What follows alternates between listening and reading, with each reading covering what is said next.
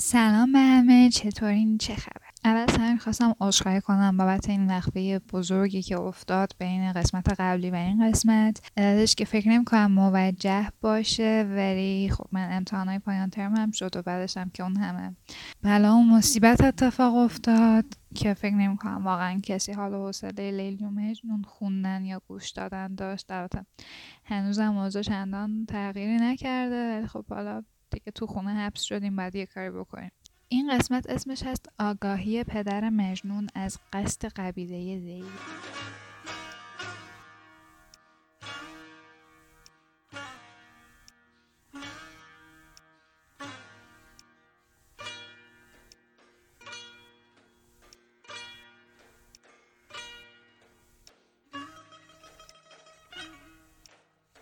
یادمون میاد که توی قسمت قبلی پدر مجنون دیگه درمانده شده بود از احوال پسرش نمی‌دونست باید چی کار کنه که حالش بهتر بشه. دیگه هم بهش پیشنهاد کردن که ببرش کبه و اینطوری شد که پدرش اون رو برد خونه خدا و گفت که ازش بخوا که تو رو از این بلای عشق آزاد کنه. ولی خب مجنون گفت این تو مرام من نیست. این نیست طریق آشنایی. در حلقه عشق جان فروشم بی حلقه اون مباد گوشم من یک روز بدون عشق حاضر نیستم که زنده باشم. و از خدا خواست که هر جون اونو زودتر بگیره و هر چی که عمر داره رو به لیلی بده. بریم که قسمت جدید رو بشنم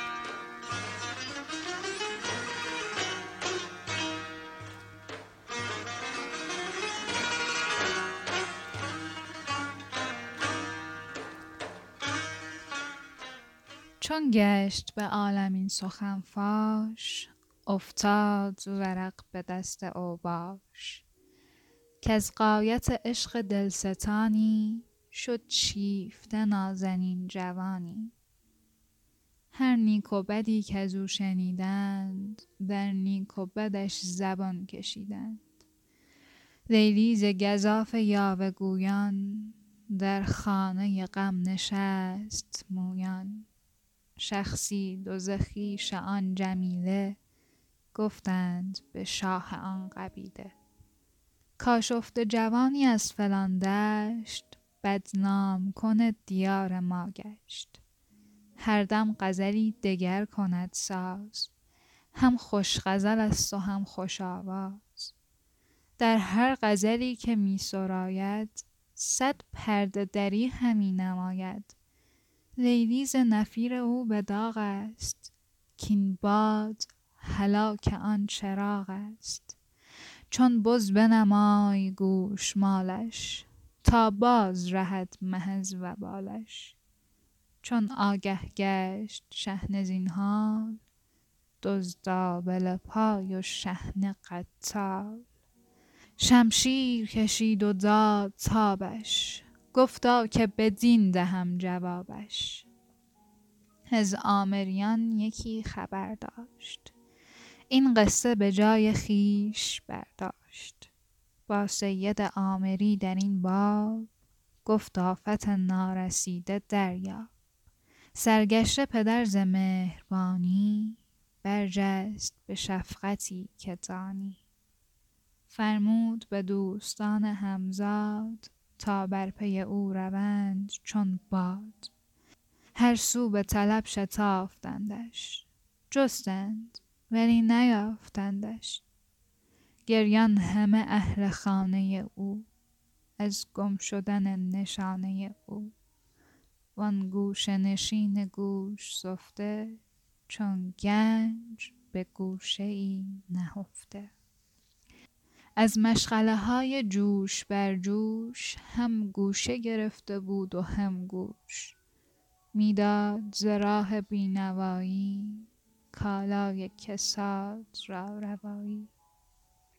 در جستن گنج رنج می برد بیان که پی به گنج می برد شخصی ز قبیله بنی سعد بگذشت بر او چو طالع سعد. دیدش به کناره سرابی افتاده خراب در خرابی. جز ناله کسی نداشت همدم جز سایه کسی نیافت محرم مرد گذرنده چون درودید شکلی و شمایلی نکودید زنجا به دیار او گذر کرد زو اهل قبیله را خبر کرد. کانک به فلان خرابه تنگ میپیچد همچو مار بر سنگ. بیچاره پدر چو زو خبر یافت روی از وطن و قبیله برتافت.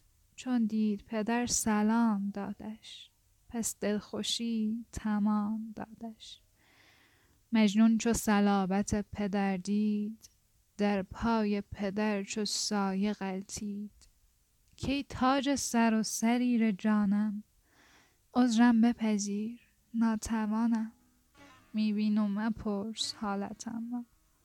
میکن به قضا حوالتم را. از آمدن تو رو سیاهم اجرت به کدام روی خواهم؟ دانی که حساب کار چون است. سررشته ز دست ما برون است. show.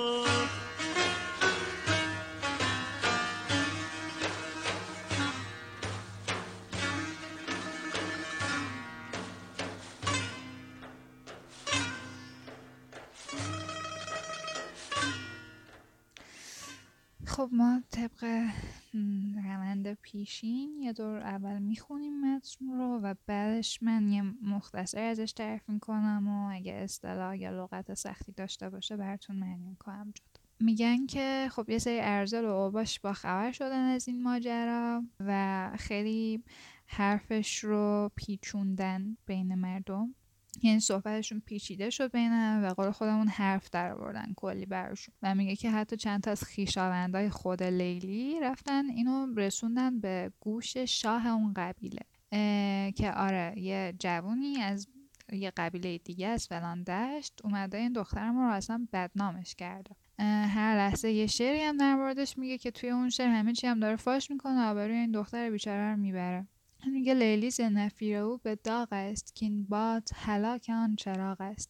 نفیر اینجا یعنی ناله لیلی از این ناله و فریادایی که مجنون به راه انداخته دیگه به جوش اومده و اینجا استعاره به کار برده. باد استعاره از مجنون چراغ استعاره از لیلیه که میگه این باد که مجنون باشه آخر سر چراغ وجود لیلی رو خاموش می‌کنه. یعنی جونش ازش می‌گیره. تو بیا برو گوشمالیش بده نظر که این اتفاق بیفته. بعد میگه چون آگه گشت شهن زین حال دوز دابل پای و شهن قتال. میگه که دزد که مجنون باشه پاش تاول زده بود. آبل پای بود. خب آدم وقتی پاش تاول زده نمی‌تونه سری بدوه سری فرار کنه. میگه که آره مجنون که حال خوشی برای فرار کردن از این وضعیت نداشت و شهنه هم قتال بود. قتال یعنی بسیار کشنده. کلا هر صفتی که بر وزن فعال به کار بره یعنی دیگه نهایت داشتن اون صفت. بخاطر همینه که اکثرا صفت های خدا بر وزن همین فعال استفاده میشه مثل ستار. شمشیر کشید و داد تابش. یعنی توی هوا تکونش داد به رخ کشید. تهدید کرد. حتی تاب دادن یک معنی دیگه هم داره که به نظر من اینجا به شمشیر می‌خوره. اینه که توی حرارت آتیش وقتی یه فلزی رو دارن درستش می‌کنن به این هم میگن تاب دادن. خب شمشیر هم همینطوری درست میشه یعنی می‌تونه این معنی رو بده که شمشیرش رو برشته و داغ و آماده کرد برای به قتل رسوندن. مجنون. حالا این وسط که از آمریا که قبیله مجنون بودن با خبر میشه و میدوه میره به بابای مجنون میگه که زودتر جلوی این آفت رو بگیر تا خطر جدی تهدید نکرده پسرتو. اونم به دوستان همزاد مجنون یعنی دوستای هم سن و سال مجنون خبر میده که تو خدا بریم پیداش کن. و اونا هر جا رو میگردن نمی‌تونن اون گوشه نشین گوش سفته رو پیدا کنن. چون که اون از مشغله های جوش بر جوش هم گوشه گرفته بود و هم گوش یعنی از اون اتفاقای زیادی که اطرافش در حال افتادن بود هم کنارگیری کرده بود و هم گوشاشو بسته بود هم در موردشون نمیشنید. این بهتش هم که به نظر من خیلی قشنگ قشنگ توصیف وصف حال الان ماست الان. که میگه؟ می‌داد زراح بینوایی کالای کسات را روایی. بعدش یه نفر از یه قبیله دیگه قبیله بنی سعد اونو می‌بینه می‌بینه که یه جوان خوشچهره ای افتاده توی یک خرابه ای که حال خودش هم خیلی خرابه. باز این بیتش خیلی قشنگه. میگه جز ناله کسی نداشت همدم. جز سایه کسی نیافت محرم. کسی نبود جز ناله خودش که دلداریش بده همراهیش کنه. هیچ کس جز سایه خودش محرم خودش نمی‌دونست.